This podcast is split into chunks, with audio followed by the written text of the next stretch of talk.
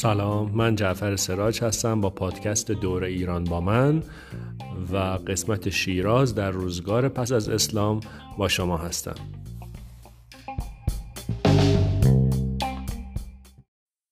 بعد از پیروزی تازیان و برافتادن خاندان ساسانی شهرهای ایران یکی پس از دیگری به چنگ تازیا میافته. در فارس تنها شهری که در برابر یورش تازیان ایستادگی کرد شهر استخر بود که مردمش تن به چیرگی بیگانگان نمی‌دادند.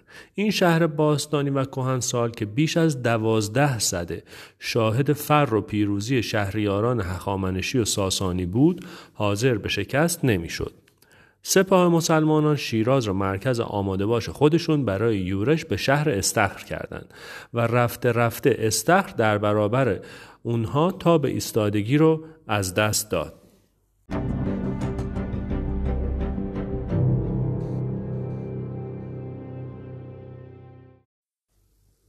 برای پیشگیری از خیزش های مردمی در آینده هم بسیاری از اهالی استخر را به شیراز کوچاندند و همین مایه رونق و آبادانی بیشتر شیراز و نابودی تدریجی شهر استخر میشه. سرانجام در حدود سال 436 هجری قمری یا 1044 میلادی امیر ابو کالیجار شهر استخر رو به کلی ویران می‌کنه و بقایای ساکنینش رو هم دوباره به شیراز کوچ اجباری میده. بعد از اون شیراز مرکزیت ویژه پیدا می‌کنه و کم کم جایگزین مرکز پیشین استان فارس و پایتخت هخامنشیان یعنی شهر استخر و حوزه تخت جمشید میشه. از طرفی هم که بیم خیزش مردم فارس را داشتند خلفای بنی امیه همیشه نگران بودند به همین منظور فرمانروای خشن و خونریز به نام محمد ابن یوسف سقفی برادر حجاج ابن یوسف بر سر مردم مسلط می‌کنن تا از هر گونه جنبش و خیزش احتمالی هم پیشگیری بشه.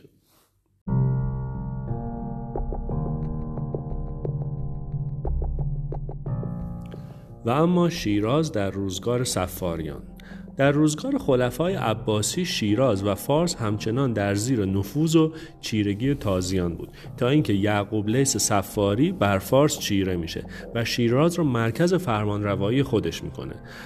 از اون به بعده که دوران بهروزی شیراز شروع میشه.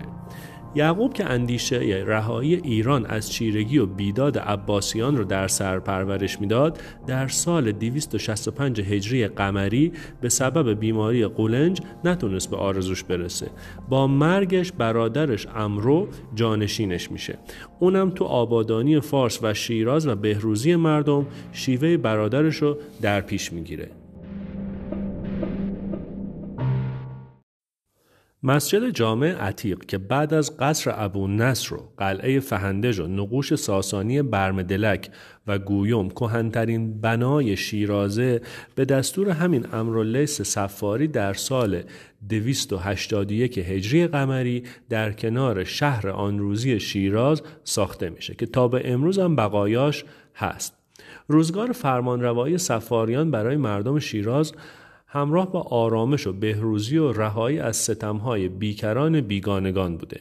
راهی رو که سفاریان در پیش گرفتند خاندانهای دیگر ایرانی مثل سامانیان و دیلمیان هم ادامه دادند و همچنان بر استقلال ایران و رهاییش از چیرگی تازیان پافشاری کردند و به احیای زبان و فرهنگ فارسی و شکوه قوم ایرانی هم همت گماشتند.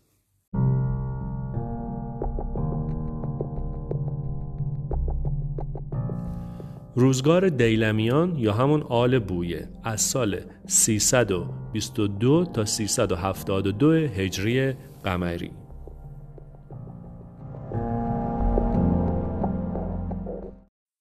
بعد از سفاریان آلبویه شیراز رو مرکز فرمانروایی خودشون می‌کنن. تو این دوران شیراز بسیار گسترش پیدا می‌کنه و جمعیتش اضافه میشه. ازاد و دوله دیلمی در جنوب شرقی شیراز شهرکی رو به نام خسروگرد به وجود میاره. علاوه بر اون بر روی رودخونه کور در بخش کوربال و خرامه صدی رو می‌سازه که به بند امیر مشهوره و الان هم بند امیر هست. شما می‌تونین از سمت زرقان برین اونجا و اینو ببینین. بهتونم توصیه توصیه می‌کنم در فصل فروردین و اردیبهشت هم بهترین فصلیه که اونجا سرسبزه و شما می‌تونید برین اون منطقه رو ببینید. دوله دیلمی تو شهرم بناهای زیادی رو به وجود میاره از جمله کاخ خودش که در داخل شهر بوده و کتابخونه بسیار بزرگی هم داشته. به گفته مقدسی هیچ کتابی در انواع علوم تعلیف نشد مگر که نسخه از اون در کتابخونه دوله در شیراز باشه. پس ببینید چه کتابخونه بزرگ و غنی بوده. غیر از اون بیمارستان ازادی نیز از ساخته های اون بوده که 24 تا طبیب در اون به درمان بیماران می پرداختن. در بیرون شهرم فیلخانه ساخت که به گنبد ازاد دوله معروف شد. این ازاد دوله ما بناهای دیگری هم ساخت مثلا نخستین بنای بقعه علی ابن حمزه علیه السلام مدفن علی اماد دوله و سمسام دوله بنای نخستین دروازه قرآن گهواره دید و چیزایی دیگه جانشینان دوله هم تو آبادانی شیراز بسیار تلاش کردند. به فرمان رکن دوله دیلمی قنات رکن آباد در شمال شیراز احداث میشه و آب رکنی به سمت شیراز روان میشه. زرکوب شیرازی در کتاب شیرازنامه درباره عمران و آبادی شیراز در روزگار آل بویه اینجوری می نویسه. نقل است که شیراز در عهد دیالمه چنان معمور بود که آوازه رخص یا همون ارزانی و معموری و رفاهیت آن به جمیع دیار و اقالیم رسید و از هر طرف به آنجا روی آوردند. پس می‌بینین که چقدر شیراز رشد کرده بوده و مشهور بوده به آبادانی و رفاه در میان حالا شهرهای کشور. آقای ابو اسحاق استخری کتابی داره به اسم مسالک و ممالک. تو این کتاب نوشته شده که در این روزگار تعداد زیادی از مردم شیراز زرتشتی بودند و در آتشکدهی به نام مسوبان آزادانه به عبادت می پرداختن.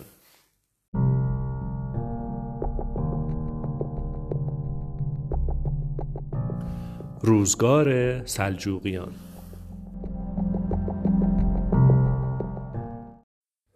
از اونجا که روزگار سلجوقیان بیشتر به زد و خورد و جنگ و گریز در فارس گذشت فرمان روایان این خاندان چندان به آبادانی شهر و آسایش مردم فکری نکردند و دستاوردی هم جز حراس و ناامنی و قارت برای شیراز متاسفانه نداشتند. اگر جور دیگه هم بخوایم بگیم این بوده که روزگار آبادانی شیراز با تمام شدن آلبویه به پایان رسید و جای اون رو جنگ و بیداد گرفت. تنها فرمان روایی به نام قراچه در شیراز مدرسه در نزدیکی مسجد جامع عتیق ساخت و به سبب مردمداری و دادگریش تا حدودی بر عمران آبادی شیراز اضافه کرد.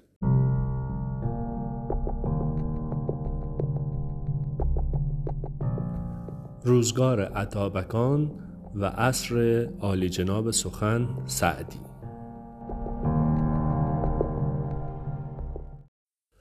عطابکان نزدیک به 120 سال تو شیراز فرمان روایی می کنند و در آبادانی شهرم بسیار تلاش کردند.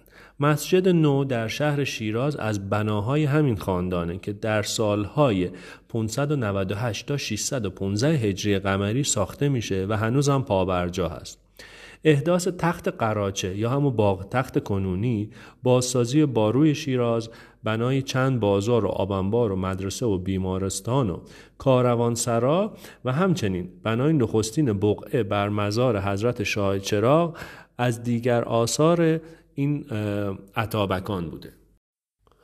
دوره عطابکان در فارس با جنگ و خونریزی شروع میشه ولی در دوره فرمان روایی عطابک سعد ابن زنگی آرامش و بهروزی برای فارس فرا می‌رسه و در روزگار فرزندش ابو بکر ابن سعد زنگی دوران درخشانی در تاریخ فارس و شیراز شروع میشه.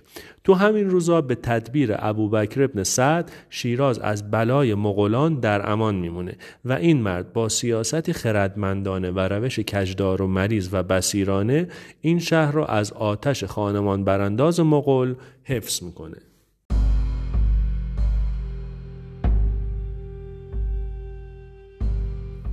در همین روزگار بوده که سعدی شیرازی بزرگترین آثار ادبی فارسی که همون گلستان و بوستان بوده پدید میاره و در پناه مهربانی های این خاندان تونست به آنچنان قله بلندی از هنر و ادب دست پیدا کنه که تا همیشه نامش با عنوان استاد سخن همراه و همتاست.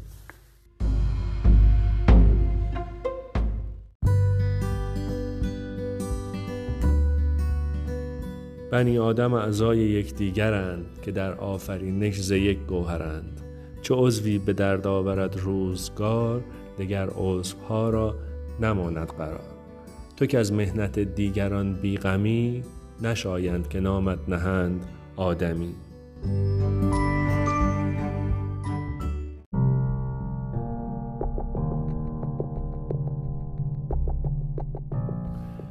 روزگار پادشاهان اینجو و آل مزفر همزمان با عصر لسان الغیب حافظ شیرازی.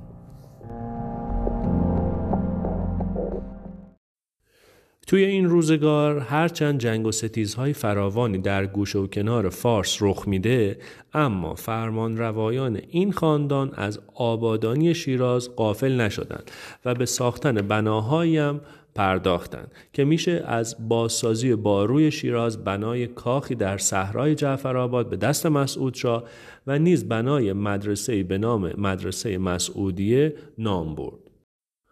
ابو اسحاق اینجو ساختمونی به اسم خدای خانه میاد در وسط صحن مسجد جامع عتیق بنا می‌کنه و مادرش تاش خاتون بقعه شاه چراغ رو نوسازی می‌کنه از افتخار آمیزترین رخدادهای این روزگارم زندگی حافظ بزرگترین غزلسرای فارسی و یکی از برترین شاعران ایران و جهان هست.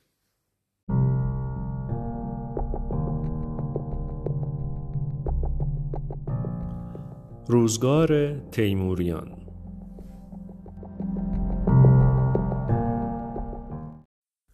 تیمور گورکانی که از سمرقند برخواسته بود سودای جهانگیری داشت. اون که نسب خودش رو به چنگیز مغول میرسوند با یورش های پیاپی بخش های بزرگی از سرزمین ایران رو یا به چنگ آورد یا امیری به فرمان روایی اونجا منصوب کرد. تیمور دو بار به شیراز حمله می‌کنه و خاندان آل مزفر رو هم برمیندازه میگن تو شیراز هم با خواجه حافظ ملاقاتی داشته و میان اونا گفتگو و مشاعره ای هم صورت گرفته. حالا چی بوده؟ خدا می‌دونه.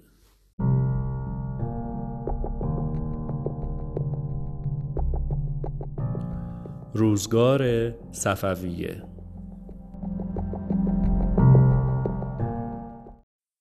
شیراز در روزگار صفویه جایگاه شایسته و ارجمندی داشته الله وردی خان و پسرش امام قلی خان روی هم رفته نزدیک به چهل سال فرمانروای فارس بودند. امام قلی خان دو بنای ماندگار از خودش به جا می‌ذاره که یکی مدرسه خان در شیراز و یکی دیگهش پل خان بر روی رودخانه کر سر راه مرودشته. مسجد جامع عتیق و بسیاری از بناهای دیگه در روزگار امام وردی بیگ خلف بیگی یکی دیگه از فرمان روایان صفوی بازسازی و مرمت میشه. همچنین این فرمان روای نیکوکار مدرسه به نام امامیه در محله سنگ سیاه می‌سازه. ملا صدرا فیلسوف بزرگ اسلامی هم تو همین روزگار زندگی می‌کرده که در اواخر عمر خودش به ناب دعوت امام قلی خان به شیراز برمیگرده و در مدرسه خان درس می‌داده. الله وردی خان تو سال 1021 هجری قمری در اصفهان فوت می‌کنه. به دستور شاه عباس جنازش رو با تشریفات خاصی به مشهد مقدس می‌برند و در کنار حرم امام رضا علیه السلام در قبری که خود الله وردی خان ساخته بوده و به نام او مشهوره دفن می‌کنن. پسرش امام قلی خان که بعد از او والی فارس میشه در سال 1043 هجری قمری به دستور شاه صفی همراه با خانوادش کشته میشه.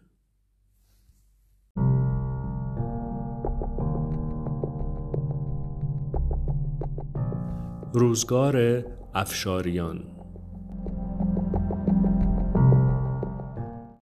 خاندان صفوی تو سال 1135 هجری قمری به دست محمود افغان شکست می‌خورند و افغانها دست به کشتار و قارت شهرهای اصفهان و شیراز می‌زنند اما فتنه افغان ها با خیزش نادرشاه برمیفته و با شکستی که اشرف افغان در منطقه زرقان فارس از سپاه نادر می‌خوره افغانان برای همیشه خاک ایران رو ترک می‌کنن. نادرشاه افشار پس از شکست دادن اشرف افغان در سال 1142 هجری قمری به شیراز وارد میشه. وی با پرداخت 1500 تومن دستور بازسازی بقعه شاه چراغ رو میده و سپس قندیلی از طلا با زنجیرهای بلند نقره‌ای به مرقد اون حضرت هدیه می‌کنه. اون همچنین دستور داد تا آرامگاه حافظ و هم مرامت و بازسازی کنند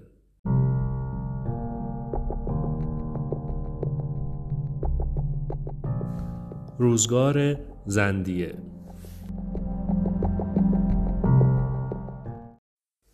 شیراز که در تاریخ پرفراز و نشیبش روزگاران تلخ و شیرین زیادی رو از سر گذرونده بوده توی دوران کریم خان زند یکی از بهترین و آرامترین دوران خودش رو می‌بینه. خان زند که برخوردار از منشی راستین و شخصیتی مردمدار بوده بعد از برانداختن فتنه های بسیاری که بعد از نادرشاه افشار به وجود اومده بوده در سال 1180 هجری قمری شیراز رو به پایتختی انتخاب می‌کنه. به مدت 13 سال کمر مردانگی رو بر آبادانی این شهر و آسایش مردم میبنده که دستاورد کوشش های و بناهای بسیاری رو که امروزه به نام مجموعه زندیه در مرکز شیراز هست همچنان پابرجا و محل بازدید گردشگران می‌کنه.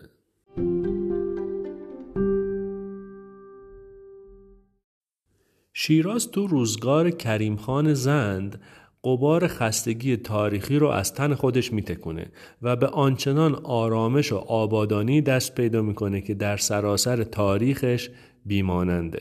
اولین کوشش های کریم خان بازسازی باروی شهر با سنگ و گچ بوده. بعد اون به وضع دروازه های شیرازم رسیدگی می‌کنه و به اونا سر و سامون میده.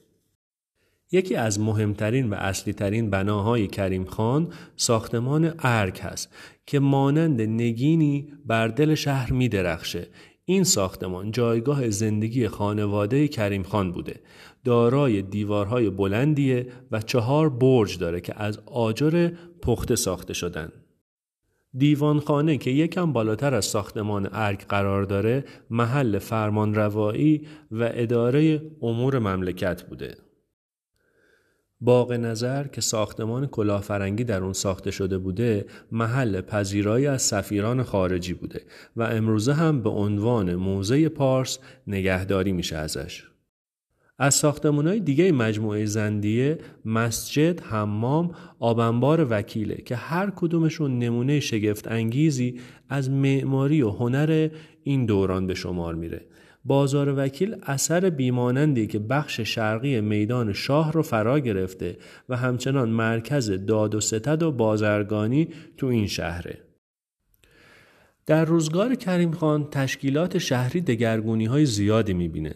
محلات 19 گانه شیراز به 11 محله کاهش پیدا می‌کنه. به وضع کوچه ها و گذرگاه ها رسیدگی میشه و برای بیرون رفتن پساب ها و آب باران آبروهایی در زیر زمین ساخته میشه و چهره شهر یکسره به زیبایی و آبادانی میره. از کارهای دیگه عمرانی کریم خان بازسازی مزار شاعران و بزرگان مذهبی شیرازه. همچنین دستور میده تا آب رکن آباد به شیراز برسه. باغهای سرسبز و بسیار زیبایی به دستور اون تو شیراز به وجود میاد که مایه زیبایی و خورمی شهرمون میشه. این پادشاه محبوب در روز 13 یا 14 سفر سال 1193 هجری قمری در شیراز فوت می‌کنه. همون شب آقا محمد خان قاجار با 14 نفر از خیشان خودش از شیراز فرار می‌کنه و در سال 1199 هجری قمری در تهران دار و خلافه رسما بر تخت سلطنت میشینه.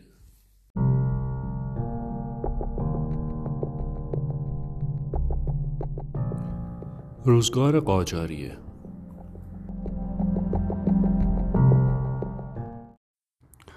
شاهان قاجار چندان دلبستگی به زندگی در شیراز از خودشون نشون ندادن. آقا محمد خان به بسیاری از بناهای زندیه دسترازی می‌کنه و مساله ساختمونی اونا رو برای ساختن کاخ خودش به تهران می‌بره. اما از اونجا که میان خاندانهای بزرگ محلی شیراز رقابت و چشمم چشمی وجود داشت هر کدومشون تلاش می‌کردن تا بناهای تازه‌ای بسازن و از اون یکی دیگه عقب نیفتن. میرزا ابوالحسن خان مشیرالملک وزیر فارس مسجد حسینیه مشیر رو در محله سنگ سیاه بنا می‌کنه. خاندان قوام الملک هم حسینیه قوام رو در محله بالاکفت و مسجد نصیر الملک رو در محله اسحاق بیگ احداث می‌کنن. علاوه بر اینا دو ساختمون باشکوه و اعیانی هم برای خودشون می‌سازن که یکیش اسمش نارنجستان قوام و در کنار اون خانه زینت الملکه که هر دو به موزه تبدیل شدن و امروزه همه می‌تونن برن داخلش و بازدید کنن در روزگار قاجار شاعران و نویسندگان برجسته ای زندگی می‌کردند. برای مثال می‌تونیم به شاعر نابینا شوریده شیرازی و همچنین قاعانی شیرازی که با محمد شاه و ناصرالدین شاه قاجار همزمان بودند یاد کنیم. یکی از بزرگترین خدمات فرهنگی این دوران در شیراز نوشتن کتاب ارزشمند فارسنامه ناصری توسط حاج میرزا حسن حسینی فسایی که در بردارنده تاریخ و جغرافیای کامل فارس از روزگار باستان تا روزگار نویسنده کتاب بوده. یک کتاب دیگه هم توی همین زمینه و توی همین روزگار داشتیم به اسم آثار عجم که نویسندش هم فرصت و دوله شیرازیه.